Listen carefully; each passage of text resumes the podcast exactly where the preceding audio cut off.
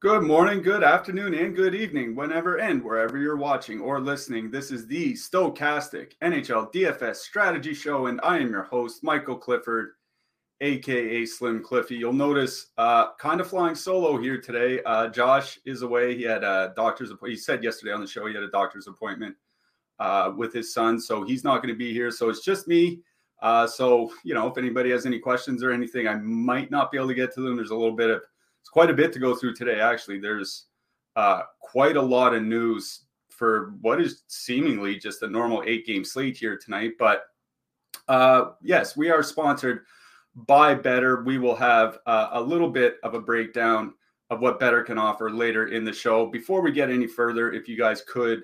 Uh, please like and subscribe. Those likes, those subscriptions uh, really help us, really help the Stokastic channel keep these shows coming along. Um, you know, if these video shows aren't your thing, if you prefer podcast form, maybe for a commute home or something like that, um, you can certainly do that. Just head on over uh, to the Stokastic uh, podcast channels. We are available everywhere. Uh, final bit of news. Uh, if you want to get into the Awesemo Hall of Fame, there's one way you can do that. You finish in the top three of a contest with at least 5,000 contestants. You make sure that you have the Stokastic avatar as your avatar, which you can get at stokastic.com slash avatar. If you place in the top three, just tweet your win over to the Stokastic Hoff account on Twitter, or you can email support if you don't have Twitter. And if you do all that, you can win a free month of Stokastic of a package of your choice, uh, be it NHL, NFL, um, NFL still going strong, NBA, of course. Um, MLB winter meetings are heating up, and MLB is not quite here yet. Um, but you can get in the Stokastic Hall of Fame. You can get a free month. It is only available once every 12 months. So you can't, if you keep winning, uh, you can't keep getting free stuff. But if you keep winning, you probably won't need the free stuff anyway. Um, not much to talk about from yesterday's slate. Uh, it was pretty much uh, Arizona smash, and then everybody else, uh, you know, just kind of you know scored a few goals here and there. Um, unfortunately, our Arizona two, our boys didn't quite get there. They didn't do a whole lot. It was uh, the top line that really did the damage. Uh, Nick Schmaltz had a couple goals. Clayton Keller had three assists in the first period alone, I believe. So uh, Arizona top line, their power play certainly did work. Um, Washington did not. Uh, Washington looks like the biggest paper tiger of all the Eastern Conference teams, at least the ones that look to be playoff contenders. Uh, I don't think they really have uh, the depth to get there. They need Evgeny Kuznetsov to come around. He's been pretty terrible this year. Healthy scratch for a good reason last night. Um, maybe that kind of gets his season going, but we'll see what happens um, as we move along. Uh, yeah, I'm not going to smack talk Washington too much. I feel like they're going to get their own comeuppance here uh, soon enough. But um, yeah, not a great showing by the Capitals, certainly. Um, I have to give it up to Montreal. I did watch. I watched the Montreal um, Seattle game last night. Uh, Slavkovsky was on the top line for the Habs. Montreal looked pretty dominant through the first two periods. um, we call it the Wanda's flu uh, when visiting teams go into Montreal and they have a night off. I think Seattle got there um, late Sunday night, so they would have had Sunday night or late Saturday night. Sorry, so they would have had Saturday night and Sunday night uh, in Montreal that can be a dangerous thing uh, if you got a little bit of money and you're in your 20s. So uh, nice to see uh, Montreal doing well. A bunch of um, you know slumps busted last night. Monahan, Josh Anderson, certainly Tanner Pearson. Um, you know Winnipeg certainly looked like they might get there last night. We got a couple quick goals uh, from Nick Ehlers um, and Kyle Connor. I shouldn't say a couple quick goals, a couple goals in the first half of the game, and then nothing else the rest of the way. That was a little bit unfortunate hopefully we can uh, get some winners uh, on the board here tonight. Are the Caps in a retirement home? I don't know. Maybe might not be that far away. Honestly, um, it's honestly at the point now. I, I wrote about this elsewhere where uh, I'm not sure that Alex Ovechkin should be their primary option on the power play. Like it honestly might. It honestly probably should be Tom Wilson, which is kind of funny to think about. It's like how do you get the puck to Tom Wilson on the power play? Might be the thing that turns it around they got to figure something out because I have a feeling they're going to start racking up the losses here uh, in pretty short order. Uh, but let's jump into this slate. We have eight games ahead of us. There are, I wouldn't say a bunch of low totals, but there are a handful of, full, of low totals here today. Uh, you know, this is a higher scoring era of the NHL. We're pretty used to seeing a lot of teams or a lot of games where both teams are at 3.0 or above. You know, you have San Jose, uh, obviously with a pretty low total today. You have Chicago with a low total. You have Anaheim. You have Columbus. Uh, Ottawa does not have a high total. We'll get to them in a second. Um, let's get to that Columbus game first. Uh, yeah, the Columbus Blue Jackets with a 2.7 total. They're at home to the Los Angeles Kings. The Kings are sporting a 3.7 total. We don't have official confirmation on both goalies here, but I suspect it'll be Elvis Merzlikins against Pheonix Copley. Interesting going with Copley. He's had a pretty bad start to the year, 868 save percentage. Obviously, they can't ride Cam Talbot into the ground. I think, like, I think Cam Talbot's older than I am at this point, which is really saying something. Um, so might be Copley. That is an easier matchup in net for uh, for Columbus to shoot on. So it kind of changes the way I look at them a little bit. We'll get to Columbus in a second, but it is a Los Angeles side I want to start with. And what I want to start with is our top stacks tool. Um, we're really not seeing a lot of ownership on Los Angeles 1 or Los Angeles 2 here tonight. There's a couple reasons for that. One, Los Angeles 2 has come up a lot in price. Like, you know, there are times this year where that second line with uh, um, and more, whether, you know, they had um, Laferriere there beside them, whether they had Viktor Arvidsson, whatever it might be, um, Arthur Kaliyev was there for a few games, um, whatever it might be. There's a lot of times they're like around the 14K range. They've come up a lot, 17,500 on DraftKings. Like Trevor Moore is at 6K, I believe, or a little over 6K on DraftKings. Like that's really, really high for him. He he's a good player. I don't think in DFS he's like a $6,500 DK player, almost regardless of where he's playing. Um, that is a pretty high, that's a pretty steep price to pay here's the thing is that obviously Columbus has struggled pretty heavily defensively so far this season. Uh, they've changed up their lines a little bit. Columbus has moved Justin Danforth to the top line with Boone Jenner and Johnny Gaudreau, moving Kent Johnson down to the Adam Fantilli, Patrik Laine line. And of course, their all Russian line of Marchenko, Voronkov, and Chinakhov still the same. Fantilli and Laine just have absolutely brutal defensive numbers so far this season. 3.4 expected goals against per 60 minutes with them on the ice. Over five goals against per 60 minutes at five on five. Like they are getting absolutely throttled in the defensive zone. And, you know, now that Josh isn't here, uh, it's my chance to slander Kent Johnson. Kent Johnson certainly cannot uh, make up the defensive effort um, by himself on the other wing. I don't think he's a good um, defense or defensive winger on his own even a defensive center. Um, he's more of a playmaking type, but um, that's not going to help them uh, in the defensive zone. It's a really good matchup for that Los Angeles second line. Kevin Fiala is the only guy on the top power play unit. Los Angeles has gone back to a heavily used top power play unit because you have Kopitar, Kempe, and Byfield all on the top power play now with Kevin Fiala. Um, that that doesn't really change too much for me because it's not really a great power play spot. Like, you know, Columbus doesn't take a lot of penalties, 2.9 times shorthanded per game. League average right now is at about 3.4 and still dropping. So they're well below that. Um, the penalty kill has generally been fine this season.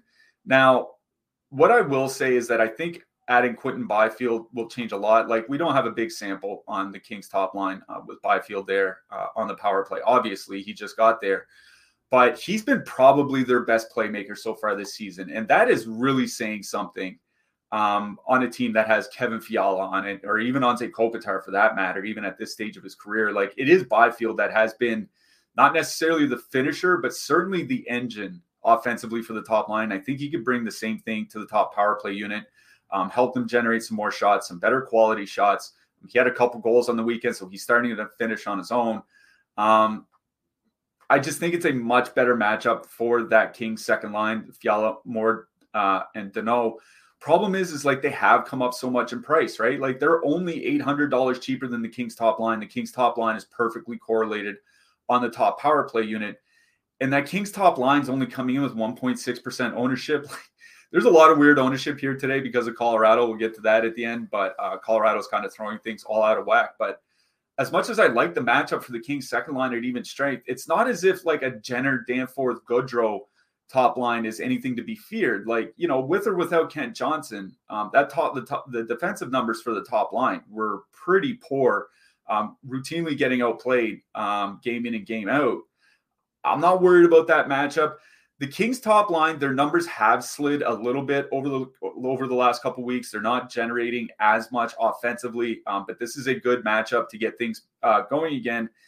And the last note about the matchup is Columbus has been sending out uh, Zach Werenski and Adam Boqvist in a shutdown role, which it's interesting because you know Werenski's a good defenseman. I don't think anybody would say he's an elite defensive defenseman, and Adam Boqvist – the reason why he's been in and out of the lineup for like three years now is because he is so unreliable defensively.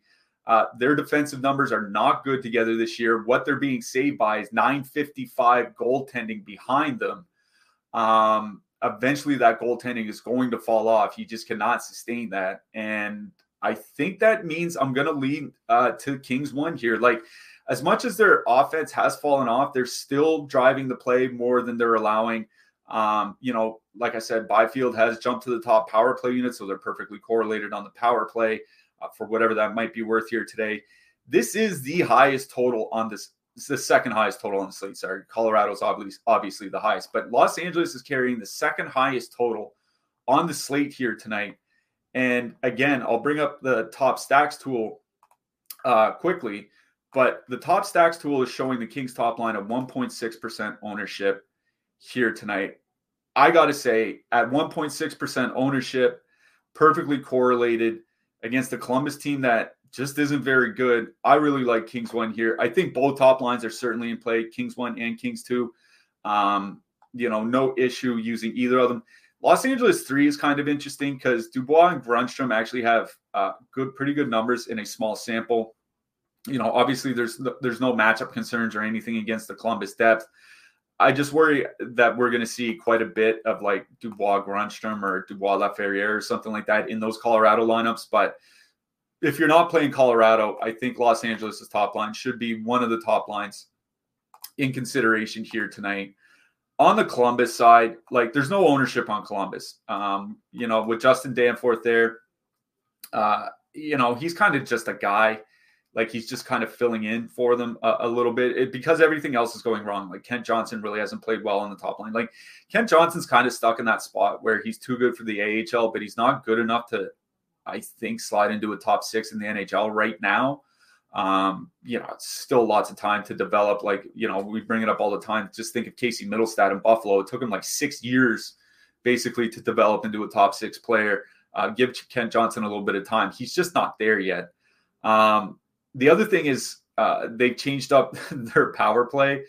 Uh, they booted uh, Johnny Gaudreau off the power play. He's on the second unit now, moved Ivan Provorov to the top unit, which is kind of interesting because Los Angeles's penalty kill numbers have been sliding a little bit lately. I just, I don't know if moving Ivan Provorov to the top power play unit is going to solve everything uh, especially in place of Johnny Gaudreau. Whatever people might think of him, he is a much better playmaker than Ivan Provorov is. Like even if Gaudreau's, you know, fallen off by like fifty percent compared to three years ago, which he hasn't, but um, you know, certainly things have not gone well. He's still a, a much better playmaker. I don't think that's really going to do anything to the top power play unit. It wouldn't surprise me if they tried that for one power play.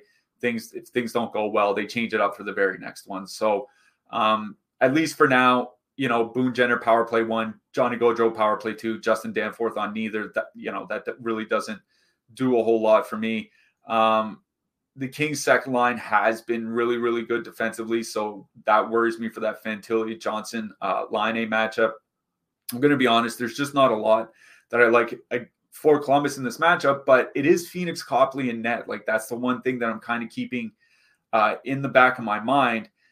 And, you know, Patrik Laine has been shooting a little bit more lately. Like, it's easy to, you know, it's easy to slam Laine and slam Columbus. Don't get me wrong. I do my fair share of that. Uh, but Laine got off to a bad start last year as well, got injured, and then came back and scored like 20 goals in 45 games or something like that. Like he went on a tear. Um, he's still capable of doing that. So, like, if you want a one off Fantilli because he's still in the top power play unit, perfectly fine. One off Laine perfectly fine. I just don't know if I'm full stacking anything from Columbus. I think that's a side where I'd be more inclined um, to go pick uh, some one offs from rather than full stack anything. All right, let's move along. Our next game, the New York Rangers, 3.2 total going into Ottawa. The Ottawa Senators have a 2.8 total. We have Igor Shesterkin going back for the Rangers. Um, he had kind of a so-so start to the season, but he's really looked a lot more like himself over the last month. Anton Forsberg looks like he's going to be starting for Ottawa. I think that makes sense um, for the team. You know, they got to start racking up wins here, especially this month of December where they have a bunch of games. Forsberg just had a shutout on Saturday. Korpisalo had a few losses in a row, so you may as well just go back to Forsberg. Um, Thomas Chabot is going to be out tonight for uh, for Ottawa, and that is very important for a number of reasons. The first reason is obviously it takes a pretty good uh, puck moving defenseman out of their lineup. He is one of the best at what he does um, in the league, and you know there's a reason why they play him so many minutes, um, even above Chychrun, even above Sanderson, often often uh, when he's in the lineup. But the other interesting part is what that what's that going to do to the power play? Because when Chabot was injured, you know, he just came back last week, the week before. Um, when Chabot was injured before that, they went to one heavily used top power play unit, almost always run by Jake Sanderson. When Chabot came back, they went basically to two split units. They had their normal top power play guys with Chabot running it. Then they had, you know, Tarasenko uh, and Giroux with uh, Jake Sanderson and Jakob Chychrun both running – uh, the blue line on power play too. And they like honestly, they basically split minutes. It was one of the reasons why I wrote up Vladimir Tarasenko this morning uh, in the picks article, free to read over at stokastic.com. Uh, just head on over to the NHL section right up on the main page. Um, one of the reasons why I wrote up Tarasenko before we got that news was um, was that they had been splitting the power play units. Tarasenko was moving up to the second line. You know, moving up to the second line for Tarasenko, plus getting more power play time was a big, big uh, boost to his DFS value. Now I'm not so sure what's going to happen. The the crux of this is that Ridly Greig is also coming back for Ottawa here tonight. He's going to be the third line center for Dominik Kubalik and Mathieu Joseph. Um, Ridly Greig had actually gotten off to a pretty good start this season. I know a lot of the attention had been on Shane Pinto, uh, whether rightly or wrongly. Uh, but Greig had seven points in nine games to start the year, averaging two shots a game while getting just 14 minutes a night. Um, he's a guy that was skating at times on their second power play unit. So I'm wondering if they don't still split the power play time, but kind of just, you know, move Sanderson back up to the top power play where he had been, and then just move Greig basically into Sanderson's spot on power play two, and then and then just keep moving things along. So I'm wondering if they don't do that. We don't know what they're going to do until they hit the ice. My, my guess is that they go back to the heavily used top power play unit with Sanderson just because it's that's what they had run with Chabot out previously. But that was also with Greig out, and I think Greig coming back might change that equation. So I'm not sh- I'm not so certain that they're going to have a heavily used top power play unit, and that's important because Ottawa does draw the most power plays per game of anyone in the league. Uh, 4.32 per game, slightly edging out Detroit, and those two teams are way out ahead of everyone else. So when you have a team uh, drawing so many power plays, you know they have uh, 15 power play goals in 19 games already this season. Uh, that's pretty important uh, to try to kind of suss out. I assume uh, it's going to be split units, but I guess we'll find out in about five hours' time. Now, they're going, as I've mentioned, they're going with Tarasenko on the second line with Batherson and Stützle. The reason that line is interesting to me specifically is there's some playmaking data that I look at from a website called All Three Zones. And Stützle and Tarasenko are one and two amongst their team's forwards. Actually, Greig is up there too, but um, his sample's still really, really small because he was injured. So basically, Stützle and Tarasenko are one two on the team in scoring chance assists. Now, what scoring chance assists are? Are they're just assists on a teammate scoring chance. So it kind of helps us figure out who is uh, creating dangerous opportunities for their teammates. Stützle and Tarasenko, like I said, are one two, and now they're both on the same line, setting up Drake Batherson, who has started to come alive over the last couple weeks with his goal scoring after basically in a, been in like a year long drought. Um, and they're not coming in with much ownership. That's the other thing here. Top Stacks tool has them coming in 2% ownership on DraftKings tonight, 4% top two stack percentage. So positive leverage per top stacks tool. They're only 16,600 on DraftKings. So as long as you're not playing um, Tampa Bay or Tampa Bay, as long as you're not playing Colorado, you can basically fit them in with anyone that you want. And Stützle and Tarasenko, a very small sample, talking 35 minutes here. Um, but they've created 32 shots and two goals in those 35 minutes together. That is a lot of offense in a very limited sample. Stützle and Batherson both play the top power play unit. They both, this line will probably actually go out against the second line from the Rangers. And the reason that's important is Ottawa, they try to stick to their line matching. Um, doesn't always work out, but they try to stick to their line matching. And if they go out against the Rangers' second line, what I wrote about in the section on Tarasenko uh, for that picks article was that since the Rangers added Vincent Trocheck to the second line, that line is allowing 16% more shot attempts and 39% more expected goals against. So he's helping them stay afloat offensively. There's the Rangers second line is still an excellent, excellent offensive line, but they've been allowing a lot more um, expected goals and shots against, and it's also leading to a lot, a lot more goals against. Now, as I said, Igor Shesterkin has looked a lot more like himself of late. I'm still a little bit worried um, about the Rangers' second line uh, and their defensive ability, and I think that makes a good matchup for Ottawa too. So I don't mind going to that Ottawa second line here tonight. Uh, you're going to get two out of the three guys on the top power play unit. If they do split the units, that just means more time for Tarasenko. You're probably getting the two best playmakers on the team, at least so far this season, between between Stützle and Tarasenko with Batherson, who desperately needs uh, playmakers to play with. Stützle obviously is a dual threat type of player. He can both shoot and score. They're not expensive. I think things are lining up well uh, for that Ottawa second line, so I don't mind them as a stack here tonight. If you want to go to the top line, I don't have a huge problem with it. But Brady Tkachuk and, and and Josh Norris don't have very good offensive numbers together this season. I don't think that should be surprising because Tkachuk and Norris are both shooters and you know, Giroux is a playmaker. He's still a good player. He's I, I, I just you know I don't think he's the guy that he was five or six years ago. Even if he's even if he's still like a low end first liner, he was a true superstar four or five years ago. He's not that anymore, and the playmaking numbers just aren't there to support uh, Norris and Tkachuk, and they can't. You know, they somebody has to set them up for the shots. Um, I'm fine going with Ottawa one just because they don't have a lot of ownership. But 2.7 expected goals for with Tkachuk and Norris on the ice this season and 115 minutes together. That's not that great. So I think I like Ottawa two more uh, in this matchup. Ottawa three, you know, I think they're playable with Greig back. Uh, they're one of those stacks you could probably put in with Colorado uh, if you want to. Other than that, I don't see a real need to play them. So it's Ottawa two for me on that side. On the Rangers side, Johnny Brodzinski's jumping to the top line. That's an interesting name, actually, because Johnny Brodzinski, uh, for anybody that might not know him, was a really, really good scorer uh, in the AHL as an older player.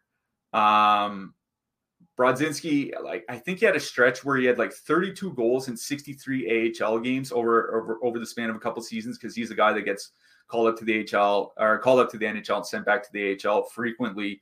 But he had shown an ability to score. We have seen late bloomers in the AHL uh, come to be NHL scorers. You know, Jonathan Marsh. Obviously is the example that we always go to. But just look at Michael Carcone in in Arizona. Now he's shooting 50% over the last four weeks. I suspect that uh, Brodzinski won't shoot 50% over a larger sample. But uh, Lawrence not coming in with any sh- ownership either. 1.9% here tonight. Um, going up against Tkachuk and Norris, that's not really uh, a matchup that I would be too too afraid of. Um, Chabot missing hurts them, um, doesn't hurt them so much defensively, but he helps generate offense, which gets the puck out of the defensive zone. And that's something uh, some of their defensemen struggle with. So I get wanting to go back to the Rangers second line, Panarin, Trocheck, and Lafreniere. I have no problem going back to them. I just think that people are going to stay away from that top line because of Brodzinski. You still get two out of the three guys on the top power play, you know, with with Zibanejad and Kreider. Brodzinski has been able has shown the ability to score at lower levels. all he needs is just one good game at the NHL level. So I like Rangers one here. Rangers one, Ottawa two for me out of that game. Uh, all right, let's move it along. Detroit Red Wings, 3.4 total. They're going into Buffalo. The Buffalo Sabres have a 3.1 total. Some pretty big news in this game. Uh, one, Patrick Kane is not going to be in the lineup. I know he pra- he's been practicing with the team. He was on the power play, all that stuff in their practices. He's not going to play tonight. Uh, on the Buffalo side, Ukko-Pekka Luukkonen is sick, so Eric Comrie is going to be starting uh, for Buffalo here tonight. Eric Comrie, also a goalie that's not had a good season. There's a reason why uh, Devon Levi was in the AHL and and Pekka Luukkonen was getting all the starts. Uh, Levi wasn't playing well, and Eric Comrie, 866 save percentage this season, giving up four goals every 60 minutes. Those just are really, really bad numbers. But Buffalo is getting back Tage Thompson. Tage Thompson, uh, they said he had been skating a little bit. He, it was expected he, he'd be back later this week. Looks like he's ready a little early. Whether he's forcing it or not, I guess we'll find out. Uh, but he's going to the top line. He's going to be playing with Jeff Skinner and Casey Mittelstadt. And the reason why he's going onto the wing is because Alex Tuch is also out here tonight. He's going to be out for a week or so. So, you know, Ukko-Pekka their only good goalie this season, is out. Alex Tuch is out. Uh, Jordan Greenway, obviously, still out. Zemgus Girgensons is injured. Like there is a lot of injuries on this Buffalo side, even with getting Tage Thompson back. There's no real sample for Tage Thompson, Casey Mittelstadt, and Jeff Skinner. What I will say is that in 120 minutes this season for Mittelstadt and Skinner without Alex Tuch, with anybody else on the other side, be it JJ Peterka, I think Zach Benson played there for a game. Uh, Victor Olofsson got a spin up there. Um, but in 120 minutes for Skinner and Mittelstadt, 3.5 expected goals for, 3.6 actual goals scored. They were still generating offense at a pretty high rate.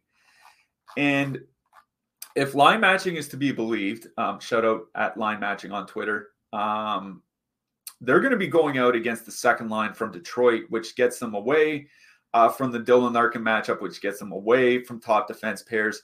All three guys are um, likely to be on the top power play unit as well. So you get Mittelstadt, Skinner, and Thompson all on the top power play unit together. Um, as I said, Mittelstadt and Skinner, pretty good offensive numbers together this season. Mittelstadt, really good playmaking numbers. Like uh, we mentioned on the last show, but Casey Mittelstadt has been one of the best uh, even strength um, point producers basically since the All Star break of last season. Like we're up over a 50 game sample now. Thing is, is like they're coming in with uh, quite a bit of ownership. I'm going to bring that up here uh, real soon. Don't don't worry. Uh, 11.3% ownership on the top line, which I think makes sense. You have a total over three. They're perfectly correlated on the power play. The third and fourth lines, unless you know Victor Olofsson um, somehow jumps back up to the top power play unit or something like that. The third and fourth lines probably won't contribute much offensively. So you're basically looking at all the goals coming from the top six, and with the three guys on the top power play unit, that makes a lot of sense. But they're still coming with a little bit of positive leverage because their top two stack percentage sits at 12% here tonight. That's fourth uh, on our list and basically third of the non Colorado teams. So that's pretty good. Uh, the one thing I worry about is what Tage Thompson had been doing before he got injured. Like he had struggled to score this year, and it wasn't necessarily just, you know, small sample shooting percentage issues. A big part of it is where he was shooting from. Um, they had abandoned, basically completely abandoned shots from the slot and we're shooting a lot more from the circles. And when you shoot more from the circles, especially once you get out towards the tops of the face-off dots, you have less of the net to shoot at, so you're shooting at a sharper angle. Um, it's easier to miss the net. Uh, obviously, with a greater shot distance than shooting from the slot, uh, defenders have more time to get in the way to block shots and things like that.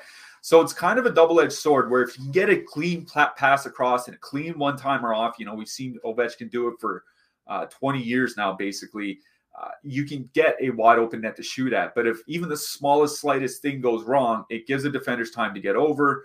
Um, you have uh, a lot longer shot distance, et cetera, et cetera. That's what kind of worries me is that they they abandoned what worked for them last year to adopt a new offensive strategy this year that just hadn't worked out. Do they return to what they had been doing last season? Does their new strategy start working out all of a sudden?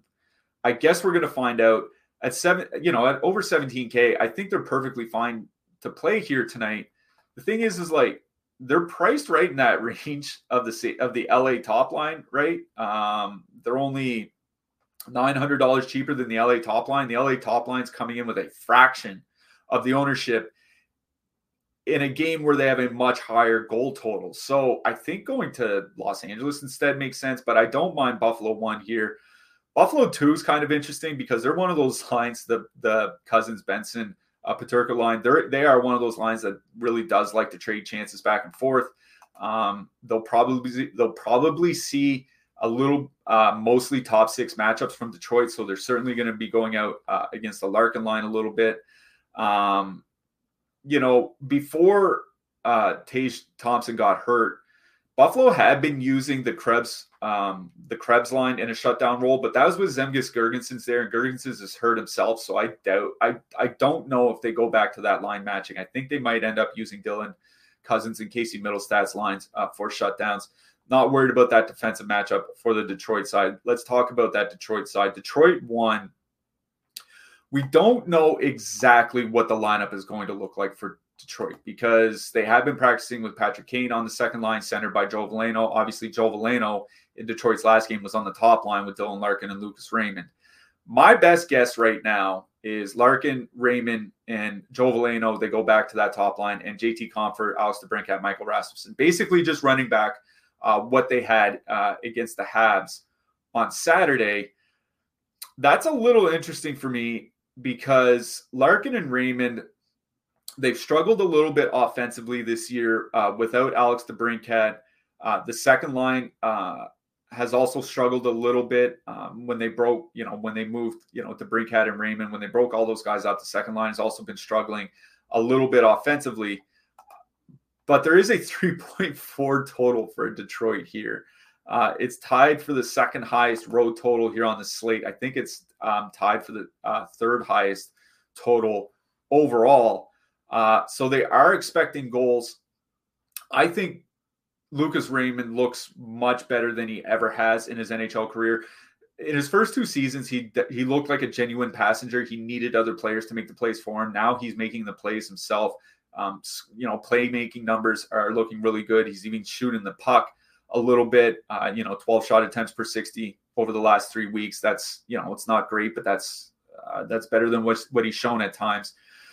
I don't mind Detroit one here tonight. Uh, I'm not worried about the Detroit about the matchups from Buffalo whatsoever. Uh, Detroit one coming in with absolutely no ownership, 0.6% ownership here tonight on that top line. That was with Robbie Fabbri, um, you know, with their um, projected line. That's with Robbie Fabbri there. I don't imagine it'll change much with Joe Veleno there anyway. Uh, I like Detroit one here. Uh, I'm not worried about Eric Comrie. I'm not worried about the Buffalo penalty kill. Detroit does draw three, uh, 4.3 power plays per game, as I was mentioning earlier. Um, it's second in the league behind Ottawa. I think it's a good matchup for Detroit. I don't see any reason to be afraid of them here tonight.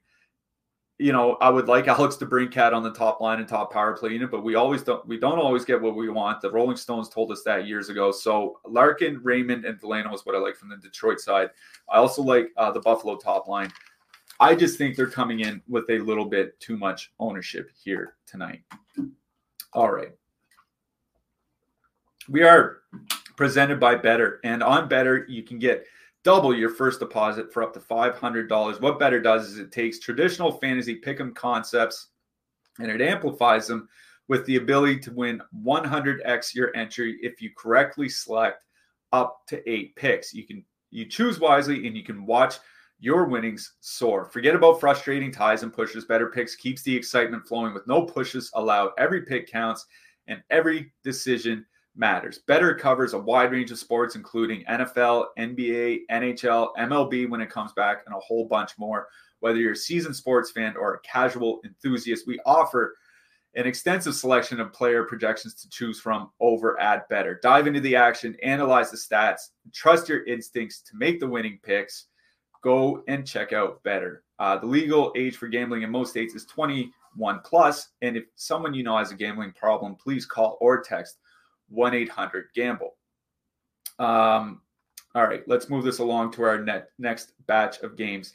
San Jose, uh, 2.1 implied goal total.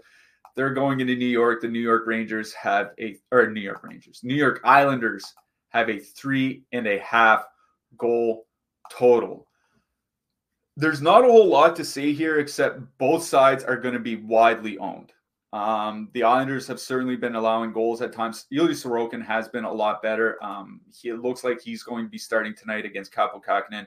Sorokin has been better over the last few weeks, so maybe he's just kind of finding his groove. The Islanders do allow a lot of shots against. Penalty kill has been better lately, but it has struggled this year. The thing is, is like San Jose just draws a lot of ownership uh, because of their pricing. Um, we're looking at um, over over leveraged San Jose two. We're looking at over leveraged San Jose one. Alexander Barabanov though is interesting for me uh, with him coming back and skating with Thomas Hertl and William Eklund. The reason why that's interesting is because Barabanov and Hertl actually have decent numbers this season together. Like not even just San Jose adjusted decent, like decent overall. 2.5 expected goals for, 2.1 expected goals against. Obviously, Barabanov uh, was hurt for a while, but um, not bad numbers together. And, you know, they're obviously going to come in over owned. Um, by the same token, um, they're going to get somewhat easy matchups. Like, uh, you know, they'll see a lot of the Islanders' second and third lines. The Islanders' second and third lines Third line, especially, is getting run over with regularity. The second line is really trading chances back and forth. If anything, it'd be Hertl, Eklund, and Barabanov I would go to here tonight, just because Hertl and Barabanov um, have looked good together so far this season in a pretty small sample. They're cheap. They're one of those filler stacks you can put in. I don't think you have to put on Eklund. I think, or sorry, Barabanov. Um, I think you can leave Eklund. Just go with a two man of Hertl and Eklund. Go up against that Islanders penalty kill no issues there. Um, I'm just waiting for Michael Granlund to burn me again. That guy's been on just an unreal heater. You know, the thing with San Jose, I mentioned on the last show, you know, even that terrible Sabres team of, I think it was a 2014, 2015 season, like they had a stretch where they won nine out of 15 games or something like that, you know, looked like a capable NHL team and they finished the year with like 22 wins. Like they're, you know, awful teams are awful teams. San Jose will go back into a funk in not too long. The question is what to do with the Islanders one thing Josh and I had talked about with the Islanders top line was their problems creating any sort of offense down around the net. And more particularly, the fact that their defensemen were just bombing shots from the point. I'm going to bring up uh, a visual from a website called Hockey Viz, uh, not affiliated with us at, uh, here at Stokastic in any way, but I just want to show kind of the visual visualization of what it looks like when uh, your defensemen are bombing shots from the point. Here is uh, Matt Barzal and Bo Horvat without Anders Lee at five on five this season. Look, that red, that is all the shots coming from the blue line. Now, with Anders Lee, look at the front of the net. It is a big, big difference having him on the top line. It's why I wrote uh, Matt Barzal up uh, in the picks article uh, here today he's made a big difference in how they approach their offense at five on five. And that is a big change for this team because they've actually had a really good power play. They don't draw a lot of power plays. Um, you know, they only draw 2.8 uh, per game, which is, you know, amongst the lowest in the league. In fact, I think them and San Jose are lowest and second lowest for power play opportunities per game. So there may not be a lot of that here tonight, which only puts the five on five focus um, or more uh, pressure on five on five and brings uh, the focus to how they're creating their offense. Um, I do like that that top line for the Islanders here. The problem is they're coming in with 20% expected ownership. You know, if you want to leave Lee off and put somebody like Nelson, like Palmieri up there uh, for a power play stack, I think that's fine. Um, but Lee is the guy that has helped them change the way that they approach the offensive zone. So I'd be kind of inclined to leave him there. I just worry that, you know, there's going to be a whole bunch of like, you know, Buffalo one plus the Islanders top line or, uh, you know, you know, Rangers one plus the Buffalo top line, Minnesota one plus the Buffalo top line, Nashville one or Nashville one, sorry, um, plus the Islanders top line. I keep saying Buffalo. I don't know why. Hopefully, it doesn't mean I'm going to play them here tonight. Um, so I do like the Islanders top line uh, a little bit better here tonight. If you want to go to Islanders two, I think that's perfectly fine. But they're running into the problem that the Islanders top line had is they're still generating about the same number of shots over the last few weeks that they did over the first five weeks of the season. It's just that more shots are coming from the defensemen. It's a, it's almost like like 45% of the shots for the Islanders second line over the last three weeks are coming from the defensemen. 45% from the two guys on the blue line for the Islanders second line. It's almost like the defensemen are getting mad that Anders Lee is taking shots away from them. So they're like, screw it. We're going to screw over, you know, Palmieri and, and Brock Nelson instead. Uh, so it is Islanders one I like here. It's just a lot of ownership. You guys have to decide whether you want to play a 20% owned line um, here tonight. It's a great matchup for it. There's nothing else, not a whole lot else uh, that we can say about it. Uh, next one looks like to be another lopsided matchup. You have Nashville with a 3.4 implied goal total. They're going into Chicago. The Blackhawks have a 2.6 probably Juuse Saros uh, for Nashville, Arvid Soderblom uh, in net for Chicago. Soderblom is another one of the goalies that has not been as good as the backup as the starter has. Uh, I wrote up Filip Forsberg in the picks article today. He's just had uh, an unreal season thus far, pacing for 46 goals and 96 points, well over 300 shots. Like that's just uh, just superb season. Um, he's hit the DraftKings shot bonus in nearly half his games, 11 out of 24. Uh, it's a great matchup for them. You know, since Halloween, the Blackhawks are 30th by expected goals against at 5 on 5, and they've given up 15 power play goals in their last 14 games. Um, these two teams played each other a few weeks ago. Forsberg had an assist with five shots in what is kind of like a down game for him. He's the highest projected winger on both uh, DraftKings and FanDuel here tonight uh, outside of Colorado. Like obviously Colorado, we'll get to them in a second why they're so high, but Colorado has a lot of high projections for the top guys. Forsberg is the top uh, winger outside of that. So I like Nashville one here tonight. Perfectly correlated. Not worried about any matchups from the Chicago side. Chicago going with their backup goalie to boot. Problem is, is like Nashville's another one of those lines that's coming in with a fair bit of ownership here tonight.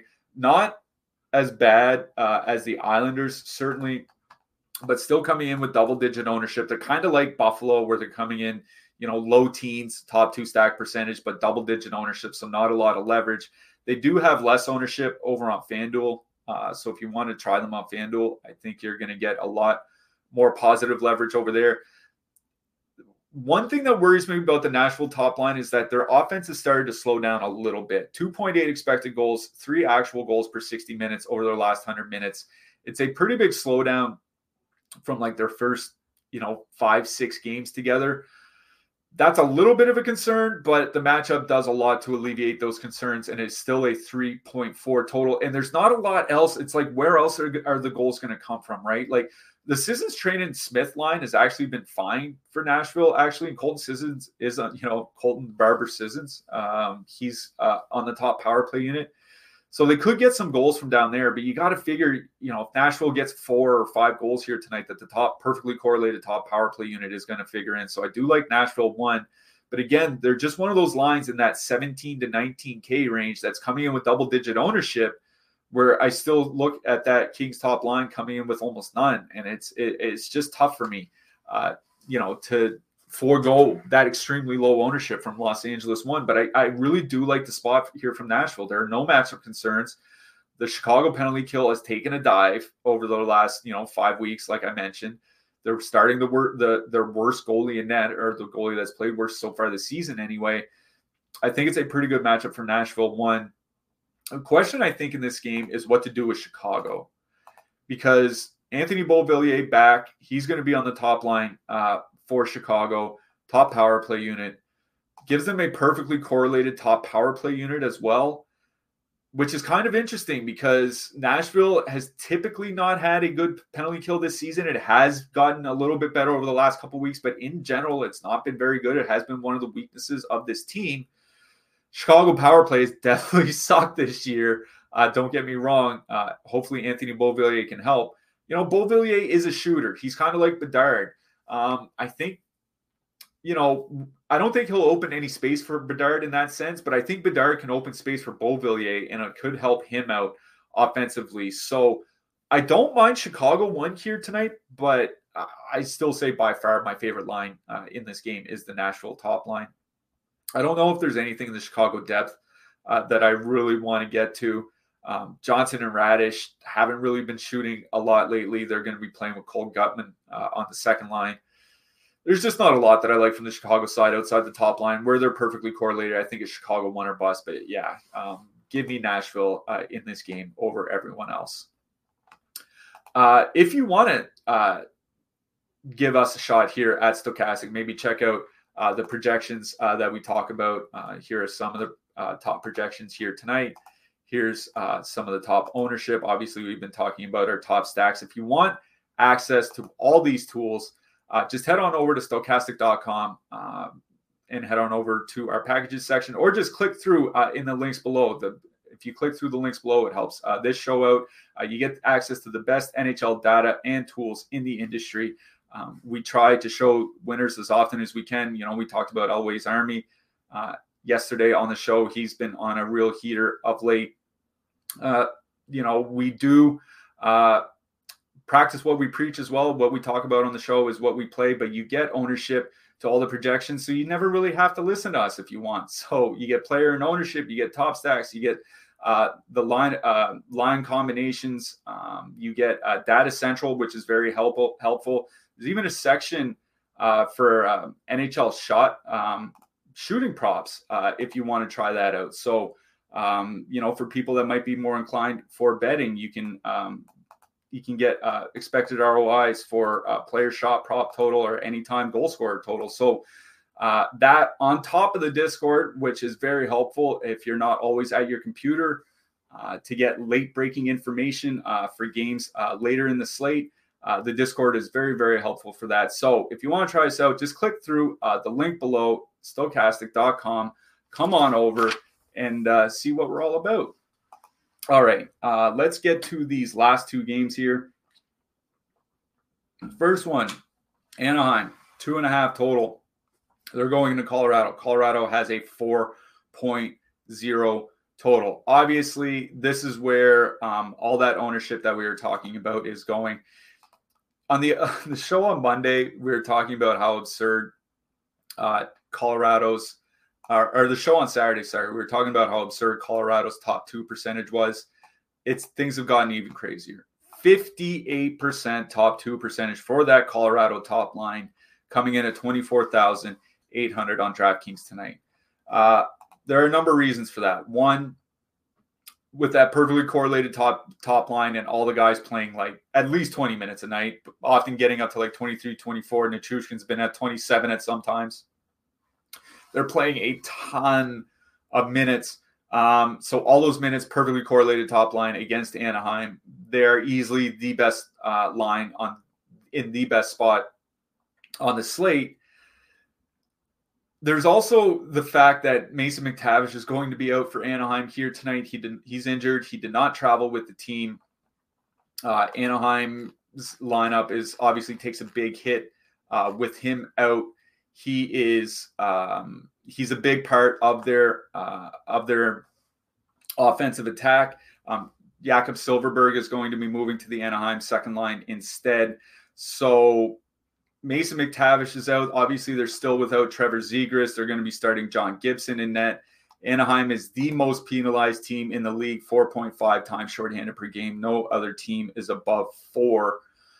It's just a great spot for Colorado. Here's the thing Colorado's top line numbers, I think anybody that's been playing them over the last week or so uh, can tell you, have been taking a dive. 2.3 expected goals, 2.7 actual goals over the last two weeks you got to wonder if these guys just aren't getting a little bit tired. Like they've had to play a ton of minutes um, since uh, since Artturi Lehkonen's injury, and tonight makes four games in six days for this line. Three those three other games uh, being on the road, and they had it back to back on the weekend.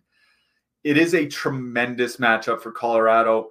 I think there are reasons to not want to play them. One being their price, two being they're going to be extremely owned, uh, extreme highly owned, no matter the site. Uh, three, they haven't been playing exceptionally well lately. Four, Cale Makar looks like he's going to be out tonight. They said doubtful. Doubtful to me means he's probably going to be out. I wrote about it in the picks article. Without Cale Makar, scoring on the power play for uh, Colorado's top unit goes down over 20%. That's a lot. Now, they might get four or five or six opportunities against Anaheim here tonight because Anaheim takes so many penalties and, and, Colorado draws so many power plays. But there are reasons to uh, not play Colorado here tonight. But yeah, they are the best line in the best slot on the slate with a four total. Like that four total tells you everything you need to know uh, about this matchup with MacKinnon, Raanta, and Nichushkin eating all the minutes they are and skating on the top power play unit. So Colorado one perfectly in play. It's a matter um, if you can find other stuff you want to play with them. Speaking of cheap fillers, Ross Colton, Miles Wood, Logan O'Connor. This line, this this line is kind of the team's second line, but the team doesn't really have a second line. Like Thomas Tatar looks like he's going to be a healthy scratch. Um, you know, Colton Wood and O'Connor is basically the team's second line, but they don't get second line minutes. They basically basically play 12 to 14 minutes a game, but they're generating a ton over the last three weeks 3.9 expected goals per 60 minutes at five on five. Anaheim without Mason McTavish, there's nothing to be worried about in that depth. Like we saw how bad Ryan Strome and Frank Vatrano were defensively last year. I think Mason McTavish is a big reason for that turnaround this year, along with getting rid of Klingberg and Simon Benoit. But I imagine those defensive numbers are going to fall off for Anaheim. You know, in a small sample without McTavish, 71 shot attempts against per 60 minutes this year. Like, if you want a Josh stack, and you know, for anybody not familiar, that's just stacking uh, six players from the same team on DraftKings. I think Colorado top line plus like Colton, uh, Ross Colton, Logan O'Connor, and then one of the defensemen. I think that makes a lot of sense here. I think he can do that. Um, I don't know if I'd outright three man stack them, but I don't mind Colorado three on the Anaheim side, like for me, it's Anaheim one or bust. Like with with McTavish gone, I don't have any interest in that second line anymore. Uh, the Anaheim top line perfectly correlated on the power play. Whether you want to talk, call it the top or the second unit now, they've been basically been splitting units, but they're still with Pavel Mintyukov on the power play. Colorado does take a lot of penalties, 3.8 times shorthanded per game. Obviously, nowhere near Anaheim, but still a lot. Um, they've been playing well. 59 shot attempts for, 40 against per 60 minutes at five on five. With McTavish out, they might have to play some more minutes here tonight. Not a lot of ownership on Anaheim either. Uh, Top Stacks tool is showing 2.6% on DraftKings here tonight. So I don't mind Anaheim one, but obviously the Colorado top line is the feature of that game. All right, let's get to Minnesota and Calgary. Minnesota 3.2 total. Calgary 3.2 total. Also, some important news in this game: Jacob Markstrom uh, still getting uh, some uh, some treatment done on his right hand, still getting evaluation done. Took a hand off, a shot off his bare hand in practice. Not good for a goalie. That means Dan Vladar's in net tonight. Our old friend uh, Dan. Um, he's not had a very good season. He had one good uh, start real recently, real recently, sorry. Um, that was basically it for the season. His save percentage has been absolutely brutal this year at 883. Minnesota has looked better under John Hynes. The thing about the new coach is it's it's tough because John Hynes is a guy that does love to like to spread the ice time around, and it's something that we mentioned uh, on the last show with Minnesota. Now they've had a couple blowouts, so it's tough to say exactly where the ice time is going to fall. But you know, Matt Boldy has been kind of getting treated like a third liner. That's a little bit worrisome. Like, and Boldy's shot rate, uh, shots per minute or shot attempts per minute has not increased that much under Hynes. So I think I'm out on Minnesota two in this matchup. I would just go to Minnesota one. Uh, Minnesota's top line, pretty good in a small sample 35 minutes under Hynes, 68 shot attempts for, 37 against uh, per 60 minutes. You get Zuccarello and Kaprizov on the top power play unit. Calgary's uh, power play numbers have not really been that good of late. The power play numbers for Minnesota have been a lot better under Hynes. They do draw a fair number of power plays. I think they're drawing the sixth most power plays per game uh, on the season, fifth most, sorry, uh, power plays per game on the season. Power play has looked better with Hynes there. I like Minnesota one here. I'm not worried about the Calgary matchup, whether they use the top line, whether they use the backline line, like neither has been very good defensively so far this season. You know, Martin Pospisil is out for Calgary. It looks like Walker Duehr is going to be in. I suspect Dylan Dubé goes up to the line with uh, Zary and Kadri. It's a cheap line. I suppose you can use them, but it's Minnesota's top line that I like here by quite a bit. Uh, they're not coming in with a lot of ownership either. Uh, per the top stacks tool, only four and a half percent on DraftKings here tonight, 7.3 top two percentage. They are one of those like 16 to 8K, 18K lines that I do like here tonight, you know, 17 and 19, whatever you want to call it. Um, if you want to avoid chalkier Buffalo or chalkier Nashville or something like that, I think this is the pivot, especially with Vladar in net. A big part of the Calgary turnaround of late had been Markstrom's improved play. So, uh, yeah, Minnesota for one for me on that side. On the Calgary side, I'm going to be honest, I don't have interest in stacking any of their lines. Uh, they're coming in all with negative leverage. Uh, Pospisil out here uh, on the second line. Dubé in. That might actually drive up ownership because Dubé is a min-priced player. I think you can stack that line. Uh, that line now is off the top of my head uh, eleven thousand two hundred. So it's now a thousand dollars cheaper uh, than even the Calgary top line. Andrew Mangiapane got benched in their last game. I still think they're trying to figure things out. Like if you want a one-off uh, Nazem Kadri, one off Jonathan Huberdeau, things like that. I think that's fine, but I just don't think there's anything I want a full stack. Minnesota's defense had been getting better uh, even before John Hynes came in, and Minnesota, their problem had been the penalty kill, and Calgary's power plays just, to quote Josh, sucks.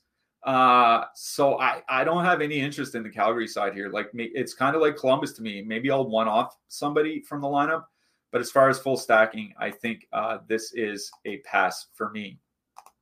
All right, let's move along to our final game here. We have the New Jersey Devils uh, going into Vancouver. The New Jersey Devils have a three and a half total. The Vancouver Canucks have a three point or three point three total. Sorry, the Vancouver Canucks have a three point four total. Uh, Erik Haula on the top line with Jack Hughes and Tyler Toffoli. Uh, second line of Andre Palat, Nico Hischier, Jesper Bratt, Alex Holtz with uh, Timo Meier uh, and Dawson Mercer on the third line for the Devils. The big news for Vancouver is that it looks like Filip Hronek is off the top power play unit and they're moving uh, Andrei Kuzmenko back to the top power play unit. This is why this is interesting, is because Vancouver was not coming in with any ownership. I mean, none. Uh, 2.2% for that line with Kuzmenko there on DraftKings. Maybe that comes up a little bit now that Kuzmenko's back on the top power play unit but if they're three or four percent, I really don't care. This is a 3.4 total, and we know how bad New Jersey's uh, goaltending has been basically all season. Penalty kill has not been good. Five on five, it's not been good. There's no real matchup concern that that worries me here. Obviously, you don't want them going into the Hischier line here tonight. Um, but I suspect they're actually going to go quite a bit against the Jack Hughes line. You know, the Hughes line fine defensively, uh, but they're allowing a lot of goals because of the goaltending. So uh, Miller, Boeser, and Kuzmenko, you know, even if they come up to three or four percent because they're perfectly correlated on the power play, like that's just fine for me. This is another one of those lines where if you want to get away from chalkier Nashville or chalkier Buffalo, that I think it makes a nice pivot. You know, they're at home in a 3.4 total. Um, it's just one off um, it's just one off the what the or point one off what the Islanders have, and we saw uh, how much ownership was on the Islanders. Like obviously, a lot of that is pricing, but it's not enough to make me want to just completely avoid Vancouver here. So I like Vancouver too in this matchup. Like Vancouver's expected goals numbers, that line really not great this year, but much much better without Phil DiGiuseppe. Like Phil DiGiuseppe it's kind of just dragging down that line. And without him, 2.7 expected goals for, 1.9 expected goals against, uh, generating over 60 shot attempts per 60 minutes. Brock Boeser still around 15 shot attempts per 60 minutes just by himself. I like Vancouver too here. On the New Jersey side, I think I prefer uh, the Jack Hughes line. I did write up Jack Hughes um, in the picks article today basically because he's the pivot away from a super chalky um, Nathan MacKinnon here tonight. And there's no ownership coming out on the Jack Hughes line either. 4.1% ownership. They have pretty good offensive numbers without uh, Timo Meier there 3.3 expected goals, 3.6 actual goals per 60 minutes. Tyler Toffoli leading this team in scoring chance uh, contributions, which is just absolutely insane when you think about it, uh, especially with Jack Hughes there. But Tyler Toffoli's having a tremendous season. I think it's the Hughes line and the Miller line I like best. That they're matching up against each other kind of worries me a little bit. In a nutshell, I would lean to the home team and lean uh, to the JT Miller line, but it is Hughes and it is Miller I like best in this game. All right, we are going to wrap things up. Uh, before we do, uh, we have a couple more NBA shows coming up later today. 5:30 p.m. Eastern, you have the NBA Deeper Dive with Josh Engelman and Adam Schur, and at 6:30 p.m. you have the NBA Live Before Lock with Greg Ehrenberg and Eric Lindquist. Both both shows brought to you by Betr. Betr is the sponsor for our show as well. If you'd like to try out Betr, you can get up to uh, $500, double your your depo- your first deposit. Uh, click through uh, the link below. Uh, let's get to some defensemen. I wrote up um, the obvious defenseman in the pick article, uh, picks article, Devon Toews. He's probably going to be running the Colorado top power play unit uh, now that uh, Cale Makar is likely out. Also um, like Bowen Byram, for, kind of for a different reason. Like um, Anaheim's just not a very good team, and uh, Byram's probably going to play 21, 22, maybe even more uh, minutes here tonight uh, with Makar, and obviously Sam Girard is still out. For the expensive defenseman, uh, you know, Roman Josi, I think, makes a lot of sense in the matchup. Uh, there are two guys that kind of separate themselves from everybody else. It is Roman Josi and Noah Dobson at home to San Jose. I think Rasmus Dahlin makes a nice pivot if you want to get away from uh, a little bit of chalk, though. Dahlin might still flirt around 10% here tonight in the mid price range. Like I said, Toews, I like him. Noah Hanifin, Calgary at home, uh, 4,500, still running the power play for what it's worth. He's just a pretty good puck mover, and he'll play a fair amount of minutes. With Thomas Chabot out, I like Jake Sanderson a lot here tonight. He's probably going to get back to the top power play. He's a guy that uh, can uh, create offense. Uh, he's fairly cheap on DraftKings as well for his price. I think he's at 5K even uh, here tonight. 4,900, sorry. So I don't mind Jake Sanderson. Uh, in the Detroit game, going if you don't want to use uh, Shane Gostisbehere running the top power play, I don't mind Moritz Seider. His shot rate has really come up over the last few weeks to where you'd want to see it. He's kind of the shot and shot block threat uh, from that team. I, maybe Pete Peel are going to chase Jake Walman. If you want to, go right ahead. We love Jake Walman here at Stokastic, but I, I do like Moritz Seider. Uh, for cheaper guys, Andrew Peeke might play tonight uh, for Columbus because Erik Gudbranson uh, may miss the game. So Peeke is 2,700. He might have to block some shots against a high shooting Los Angeles team. So if you need some cheap a cheap source of blocks, just check to see if, if Gudbranson is out. If he is, Andrew Peeke might be the guy for you. Uh, Nikita Zadorov, 2,600 for Vancouver. Don't mind him. Uh, with Makar out, Josh Manson, 3,200. Don't mind him from Colorado either. Tyler Myers, I wrote up in the picks article. Even with Zadorov there, he still played 22 minutes in their game the other night. Don't mind Tyler Myers for uh, 3,500 on DraftKings. Uh, Alex Romanov is kind of like a shooter, I guess, more than Ryan Pulock these days, which is weird to think about. Uh, in a pretty good matchup at home to San Jose. Don't mind Romanov. Uh, I'll mention Brock Faber uh, and Cam Fowler as well. In net, I think this is a good night for cheap goalies. I wrote up Elvis Merzlikins in the picks article uh, against that Los Angeles team. Merzlikins has really uh, turned his game around over the last month or so. Uh, don't mind Elvis Merzlikins here tonight. Also have Kaapo Kähkönen on my list. At home to the Islanders, we've seen the Islanders struggle to score before. We've seen Kähkönen have great games. I think those are two goalies you can use here tonight if you want to save. If you want to spend up, I do like Thatcher. I feel like a, a Thatcher Demko slappy at this point, but I do like Thatcher Demko uh, at 8K at home to New Jersey. If New Jersey can't fill the net, they can uh, get a lot of shots. And that is exactly what you want from Demko on DraftKings here tonight. I'll mention uh, Filip Gustavsson from Minnesota. I think he's 6,700 on FanDuel tonight. Uh, he's probably going to carry a lot of ownership on FanDuel, but 6,700, that's really tough to pass up. Ilya Sorokin leads our projections. Uh, definitely, definitely has shutout potential at home against San Jose here tonight. It's just whether you want to pay up uh, for that uh, shutout potential here. The guy I'm going with uh, for my hat trick pick, fairly chalky, but I wrote about him in the picks article. He's always been one of my favorite players to watch. Let's see what he can do against Chicago. I'm going to Filip Forsberg. All right.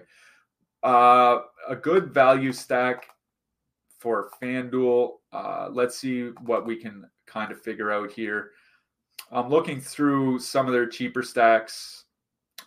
You know, if nobody's going to play San Jose, like I think again that Hertl Eklund Barabanov line uh, from San Jose makes a lot of sense. Uh, you know, Calgary's still cheap, but uh, you know I'll, what I'll throw out for uh, a line that I think is kind of going under the radar a little bit is the Kings' third line: Dubois, Grundstrom, Laferriere. Like I mentioned, Dubois and Grundstrom, pretty good numbers in a small sample together. If you just want a two man out of that, I think just fine. So San Jose two, Los Angeles three for some cheap stacks on FanDuel. All right, that's going to do it for today's show. Thank you everybody uh, for putting up with me uh, for the last hour. Josh will be back. We'll both be back on Thursday for our next show. Uh, again, please like and subscribe. Really helps us out. Um, give us the five star rating uh, for our podcast. If you could be so kind, if you want to join Betr, you can get up to $500 to double your de- very first deposit. Just click through the link below. Do all that or don't. It's up to you. Uh, would help us out. Uh, either way, we'll see you guys on Thursday.